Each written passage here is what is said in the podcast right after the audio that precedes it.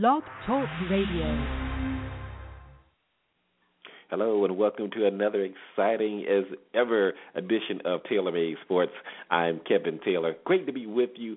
Merry Christmas, season's greetings to you and yours as we record this program on Wednesday, December 23rd. It is so great to be with you as we get to the crunch of the Christmas season. Hopefully, you have already gotten your Christmas gift, or you've gotten someone else that you are wanting to share Christmas with. You've gotten their gift as well. So hopefully, you know, everything is worked out so that you can be able to do that. But just in case you may not have anything under your tree, just know that, of course, Jesus is the reason for the season, and His love will continue to be an abundant blessing to you continually as we uh, in this year and go into the next. So, Merry Christmas to you and yours. All right, on this particular program, what we're going to do is we're going to recap the AutoNation Cure Bowl that Georgia State, unfortunately, they lost to San Jose State uh, last Saturday down in Orlando. But uh, we're going to recap that. And also, I just want to take this opportunity to say congratulations, even though Georgia State finished with a sub 500 record congratulations to Trent Miles, his staff, and players because no one thought they were going to get this far, and they did. So that's quite an accomplishment. So congratulations to them. We'll recap the AutoNation Cure Bowl, also the Celebration Bowl. 1.89 viewers tuned in last Saturday on ABC to see Alcorn State take on North Carolina A&T at the Georgia Dome here in Atlanta, and it was a great time at the Georgia Dome. I was there, and uh, great to see so many people having a great time from Mississippi, North Carolina, and also parts um, in the same areas as well. Um, you know, it, it was just a festive time, and I think the organizers and the committee for the Celebration Bowl did an excellent job, and it was a great game. Alcorn State started out slow but they made a game of it toward the end. So we're going to recap that, and also you hear my post game comments that I was able to get after the game as well. Also, you'll uh, you know have a preview of this Sunday's important game in the NFC South between the Carolina Panthers and Atlanta Falcons. The Carolina Panthers come to town this coming Sunday to take on the Falcons at one o'clock, and we'll preview that game. And uh, a lot is actually riding on this game, and I'll be able to tell you that in just a few minutes. Also, we'll discuss the Atlanta Hawks as they have won four straight. So, congratulations go out to them. They're actually playing tonight as we record this program against Detroit at Phillips Arena here in Atlanta. Also, you'll hear my one-on-one interviews with Miami Heat guard Dwyane Wade and MEAC Commissioner Dennis Thomas. So it's all on the way right here on this edition of Taylor Made Sports with Kevin Taylor. Don't forget you can reach out to me on Facebook, Twitter, and Instagram at Kevin Taylor 98. Again, that's Kevin Taylor 98. It'd be great to hear from you. And of course, if you have any questions that you would like to ask, definitely reach out to me. It'd be great to hear from you anytime. All right, well, let's get it started. Like I said, we're going to recap the AutoNation Cure Bowl as a late rally fell short and Georgia State fell to San Jose State 27 to 16 in the inaugural AutoNation Cure Bowl last Saturday night. In just their sixth year of football, the Panthers were making their first bowl appearance in school history – Sun Belt Player of the Year Nick Arbuckle was held to just 14 of 29 passing, but 208 yards and two touchdowns. But he still finished the season with a Sun Belt Conference single season record of get this 4,368 yards. Congratulations to Nick Arbuckle on that accomplishment. Georgia State they fell to six and seven on the season, and uh, they saw their four-game winning streak snapped at the hands of the Spartans of San Jose State. And San Jose State improved to six and seven on the season. Now, Coach Miles said after the game, well, my hat's off to San Jose State. They did an excellent job defensively, stopping us from rushing the ball and throwing the ball. Moving the ball, we were unable to convert on third downs. We were one of 10 on third down conversions. They killed us with the time of possession and did an, they did an excellent job of getting us off the field offensively. And then at the end, they did what they needed to do to move the ball and score and make it and, and make it the situation where we didn't have enough time to come back. So my hats off to them, and I'm very proud of our team. And Coach Miles, you should be very proud of them because, like I said, no one, especially after that Liberty game, expected them to even make it this far. But they got it together. They they had resolve. They would not give up. They would not give in. And then they made it to postseason. So we still have to say congratulations to the Georgia State Panthers. Uh, San Jose State By the way, their running back Tyler Ervin ran for 132 yards on 30 carries and had an 85-yard punt return for a touchdown in the first half. Now, trailing 10 nothing in the second quarter, Georgia State got on the board with a five-play, 87-yard drive after Arbuckle opened the drive with a 20-yard completion to freshman tight end Ari Werts. A 29-yard pass to Werts gave the Panthers a first down at the San Jose State 38, and on the next play, Arbuckle found Harden down the right sideline for a 38-yard TD. Now that pulled Georgia State to within 10-7 with seven minutes left in the first half. Now that play, Arbuckle surpassed the Sun Belt season record for passing yards, and that was formerly held by Troy's Levi Brown, and that mark was 4,254 yards in 2009. Now, Coach Miles, when he was asked uh, what he remember what, what he remember most about this season, he said, "I'm going to remember a bunch of guys that pulled together to take a team that's playing FBS football for three years and got themselves from two and six to a bowl game. That showed a team that would never quit, never give up on each other, believed in what was going on. A great group of guys that are still young. That is correct. So congratulations go out to the Georgia State Panthers. Even though they came up short of the AutoNation Cure Bowl, they still had a great season nonetheless. And congratulations also goes out to Georgia State again as they actually won the bid for the land of Turner Field, home of the Braves, for one more season. And so the plans are that Georgia State will convert uh, that site into a football stadium. So congratulations go out to them, and also I think they're going to uh, have some uh, residential housing on the same uh, property as well. But uh, Georgia State, they're doing some great things in the downtown area here in Atlanta, and uh, just uh, winning that bid for the site or the land of Turner Field makes it even better because you went from the Olympic Stadium to Turner Field. Now Georgia State will have their home stadium on that site in a few years. So uh, everything is growing for Georgia State, and uh, great to see, great to see that uh, within the Atlanta area. All right, it's Taylor Made Sports with Kevin Taylor. Thank you so much for being a part of the program. Now, moving on to the Celebration Bowl. Now, North Carolina A&T, they are the champions. And check this out. North Carolina A&T are not only the Celebration Bowl champions, but they're the Black College National champions. They finished the season at 10 and 2. Also, they're back-to-back MEAC champions, and 10 all MEAC performers were on this year's team. So congratulations go out to the Aggies of North Carolina A&T. And despite a valiant effort in which the Alcorn State University Braves overcame a 14-point deficit in the second half, the North Carolina A&T Aggies were able to defeat the Braves 41-34 in the inaugural Air Force Reserve Celebration Bowl right here in Atlanta. The Aggies struck first on a 74-yard punt return by Chris Garden that put them up seven nothing. The Braves would respond quickly when Anthony Williams Jr. took in an 84-yard punt return to put the Braves on the board. Now, a few, possessions later, Tarik Cohen. We'll get back to him in, in a second about his major accomplishments, but he went through the Braves defense for a 74-yard sprint to the end zone, putting the Aggies up 14 to six in the first quarter. Cohen would score another touchdown on an 83-yard scamper to add to their lead.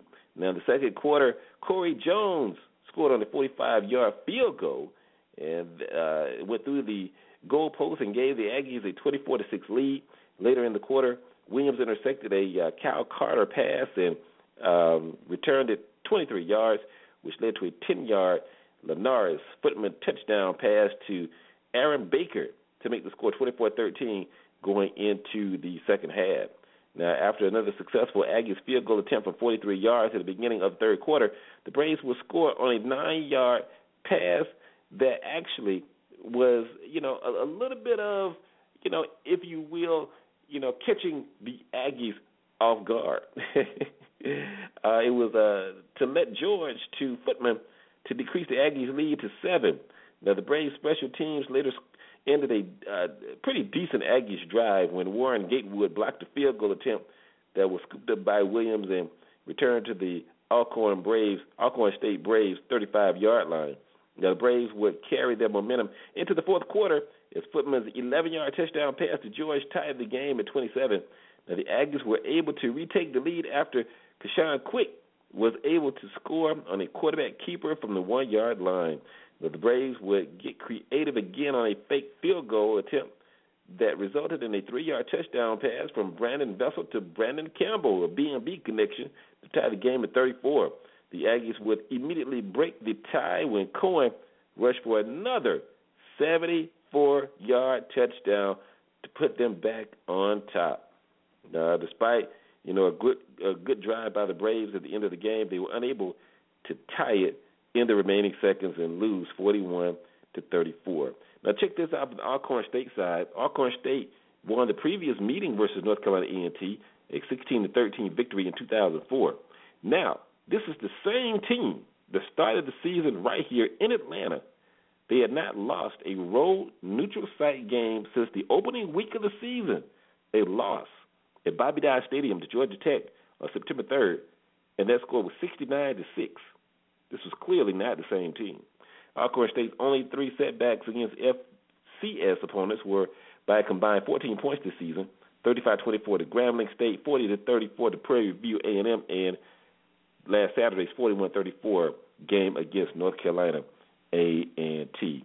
Let's head into the post-game comments now as Rod Broadway, the head coach of North Carolina A&T, you know, he was excited for his players. You know, these guys, they won the game, and, you know, he was just very excited to be in the Celebration Bowl.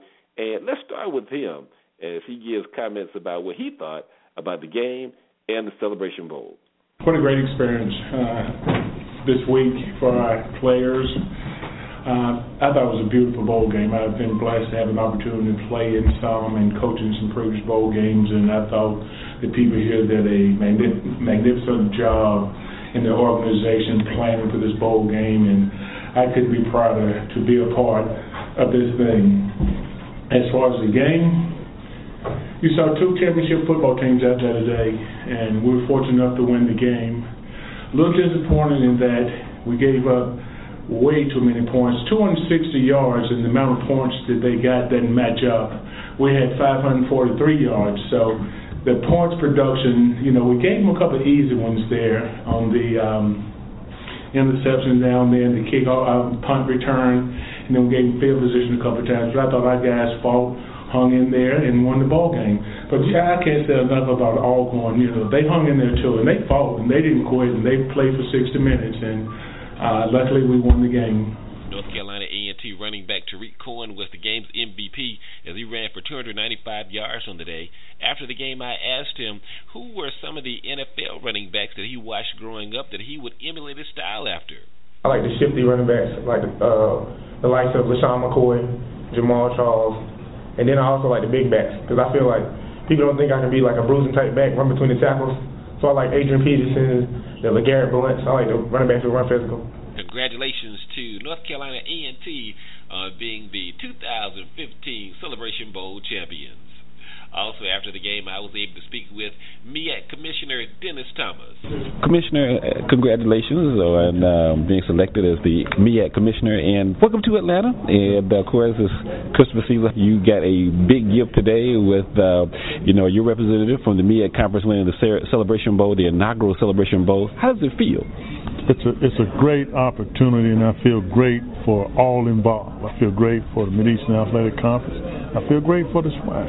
I feel great for HBCU uh, because this showcase of what we're all about in a very positive manner. And it showcased it on ABC. So the world got the opportunity to see what we've been, what we have known for decades.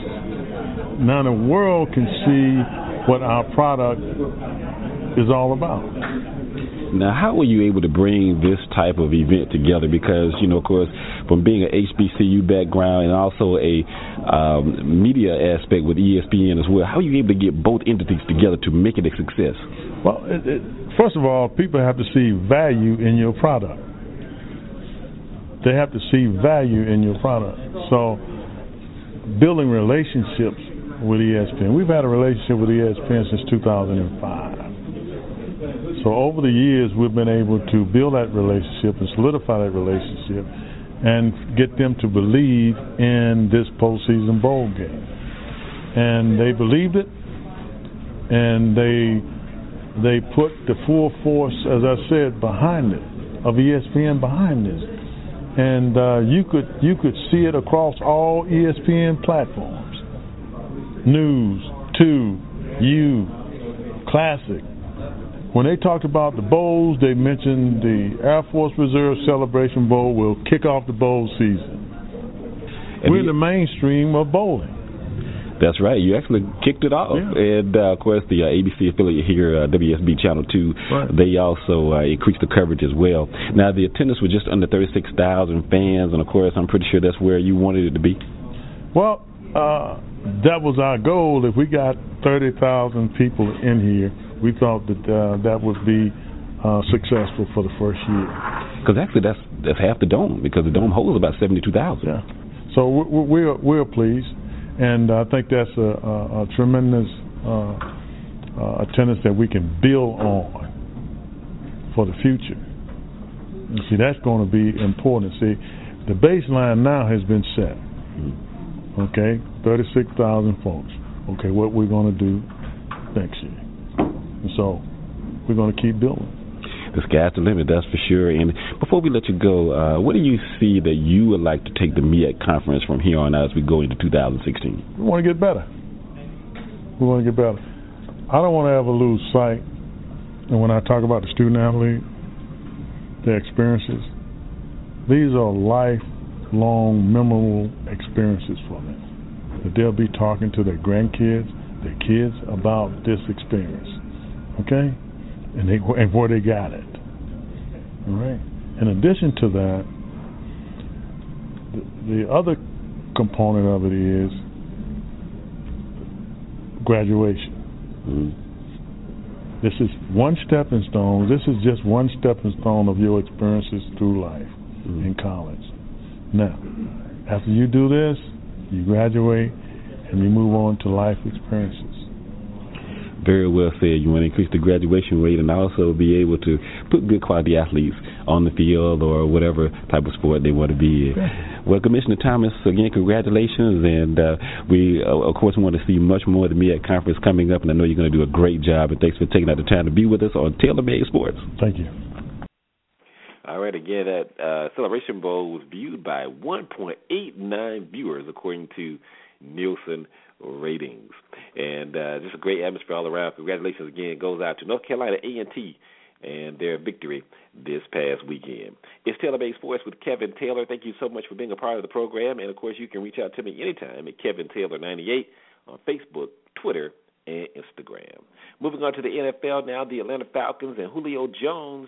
He set the franchise record for receptions in a season last Sunday, and the Falcons ended a six-game losing skid with a 23-17 victory over the Jacksonville Jaguars. Jones was a huge factor as he finished with nine catches for 118 yards in his first TD in seven weeks. Can you believe that? He now has 118 catches on the season, and that broke teammate Roddy White's mark of 115 set in 2010. After the game, Jones said the record means nothing, nothing. It's just numbers. I go out there to try and help my team win. Roddy has been like a mentor to me. Records are made to be broken. One of these young guys will probably break mine. The Falcons are now seven and seven on the season, and that loss uh, dropped uh, Jacksonville to five and nine on the season. And uh, now the tough test comes this Sunday inside the Georgia Dome at one o'clock. Um, you know, it's just unbelievable that the Falcons are now in this type of situation. The uh, undefeated Carolina Panthers and MVP candidate Cam Newton come to town to take on the Falcons. And uh, when the Panthers win, here, here's what's at stake. If the Panthers win, they will clinch home field throughout the playoffs.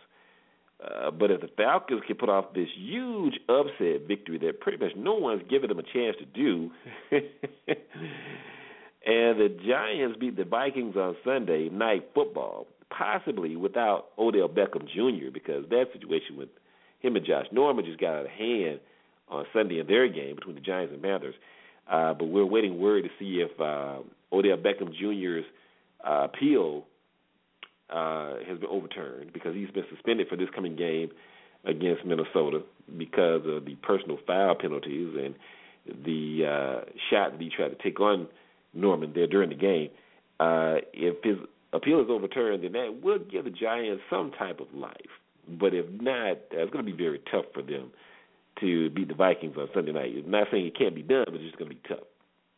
But if the Giants do beat the Vikings on Sunday Night Football, then the Falcons are one step closer to regaining that sixth playoff spot. So it's not out of the question that the Falcons can make the playoffs. They're going to need some help, and that's a part of the help with the Giants beating the Vikings. So the way the Falcons can make the playoffs pretty much is a three-way tie, but we'll see how that goes. Uh, Falcons running back Devonta Freeman and Julio Jones have been named to the 2016 Pro Bowl roster. Patrick DiMarco and Desmond Trufant have been named as alternates. Freeman's first Pro Bowl selection comes in his second year in the league. The running back is he's coming to his own in the Falcons offense this season with 907 yards rushing, in addition to a league-leading 10 rushing touchdowns. Now, of course, he's from Florida State, and he's the first Falcon running back since Michael Turner in 2010 to be named to the Pro Bowl.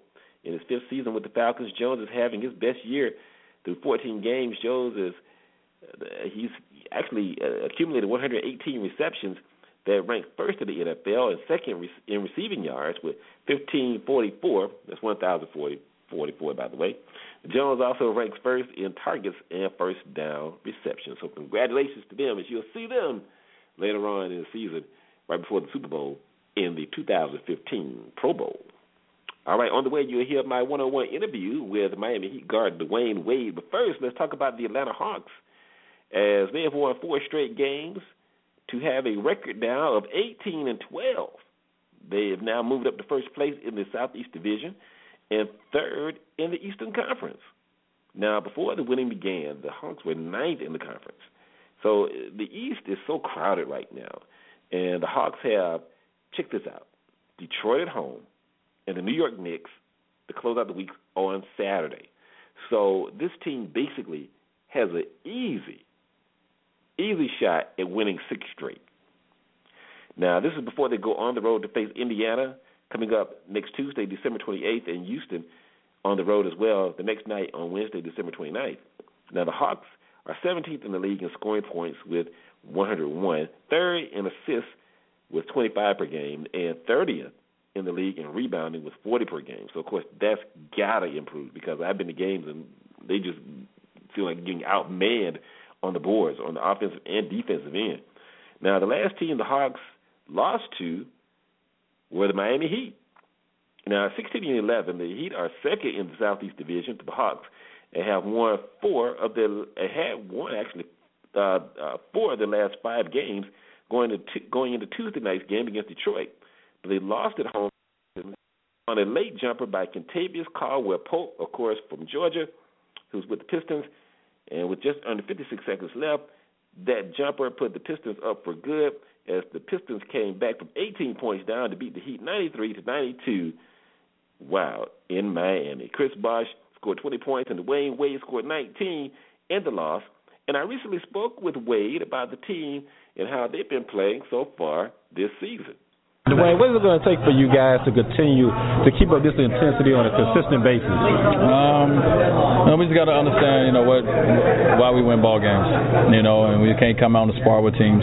We have to come out with that kind of focus, that kind of intensity to be able to win games. If we come out and spar with a team, we can be beaten any night, um, and every night. So, you know, once we start understanding how we win games and why we win games um, more consistently, we'll play that way. And that, of course, includes coming out from the beginning with an attack mode type of mindset on both ends of the floor. Yeah, well, you have to. I mean, on the road, you have to. Um, and you know, for us, it was all about coming out and attacking the game defensively. That's what you know, plays we wanted. And uh, how have you been vocal with this team, uh, even when you have gone through some adversity within the locker room? Uh, I mean, you know, it's, it's a long season, man. And uh, you know, one thing about this team is, you know, like we all like each other. So if we all like each other in the locker room, there's no reason for us not to be able to talk to each other, get each other through certain things. I mean, we all have moments where um, it's going great, and we all have moments where it's not. Um, and it's our job as a team to help each other through it. You know, no one is going to help us. You know, the opposing crowd, they don't want us to get through it. You know, opposing coaches don't. It's only the players and the coaches in the Miami Heat uh, locker room and uniform that want us to get through it. So we have to help each other through it. Or you know, and if we do that, it's even sweeter. You know, when your teammates come and give you a lift. You know, when your teammates come and give you positive